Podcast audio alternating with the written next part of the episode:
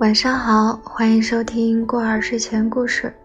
今天呢，我们要分享的文章是《我是一个讲故事的人》，作者莫言。希望你会喜欢。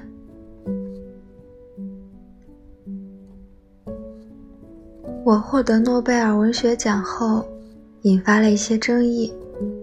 起初，我还以为大家争议的对象是我。渐渐的，我感到这个被争议的对象是一个与我毫不相关的人。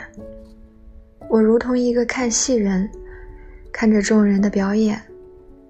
我看到那个得奖人身上落满了花朵，也被掷上了石块，泼上了污水。我生怕他被打垮，但他微笑着从花朵和石块中钻出来，坦然地站在一边，对着众人说：“对一个作家来说，最好的说话方式是写作。我该说的话都写进了我的作品里。”用嘴说出的话随风而散，用笔写出的话永不磨灭。我希望你们能耐心地读一下我的书。当然，我没有资格强迫你们读我的书。即便你们读了我的书，我也不期望你们能够改变对我的看法。世界上还没有一个作家能让所有的读者都喜欢他，在当今这样的时代里，更是如此。我是一个讲故事的人，我还是要给你们讲故事。上世纪六十年代，我上小学三年级的时候，学校里组织我们去参观一个苦难展览。我们在老师的引领下放声大哭。为了能让老师看到我的表现，我舍不得擦去脸上的泪水。我看到有几位同学悄悄地将唾沫抹到脸上，冒充泪水。我还看到，在一片真哭假哭的同学之间，有一位同学脸上没有一滴泪，嘴巴里没有一点声音，也没有用手掩面。他睁着大眼看着我们，眼睛里流露出惊讶或者是困惑的神情。事后，我向老师报告了这位同学的行为，为此，学校给了这位同学一个警告处分。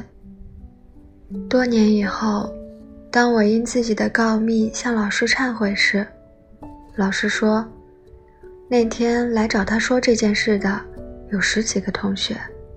这位同学十几年前就已去世，每当想起他，我就深感愧疚。这件事让我悟到一个道理，那就是，当众人都哭时，应该允许有的人不哭。当哭成为一种表演时，更应该允许有的人不哭。我再讲一个故事。三十多年前，我还在部队工作。有一天晚上，我在办公室看书，有一位老长官推门进来，看了一眼我对面的位置，自言自语道：“哦，没有人。”我随即站起来，高声道。难道我不是人吗？那位老长官被我顶得面红耳赤，尴尬而退。为此事，我洋洋得意了许久，认为自己是个英勇的斗士。但事过多年后，我却为此深感内疚。请允许我讲最后一个故事，这是许多年前我爷爷讲给我听过的。有八个外出打工的泥瓦匠，为避一场暴风雨，躲进了一座破庙。外面的雷声一阵紧似一阵，一个个的火球在庙门外滚来滚去，空中似乎还有吱吱的龙叫声。众人都胆战心惊，面如土色。有一个人说：“我们八个人中，必定有一个人干过伤天害理的坏事。”谁干过坏事儿，就自己走出庙接受惩罚吧，免得让好人受到牵连。自然没有人愿意出去。又有人提议道：“既然大家都不想出去，那我们就将自己的草帽往外抛吧。”谁的草帽被刮出庙门，就说明谁干了坏事，那就请他出去接受惩罚。于是，大家就将自己的草帽往庙门外抛。七个人的草帽被刮回了庙内，只有一个人的草帽被卷了出去。大家就催这个人出去受罚，他自然不愿出去。众人便将他抬起来，扔出了庙门。故事的结局，我估计大家都猜到了。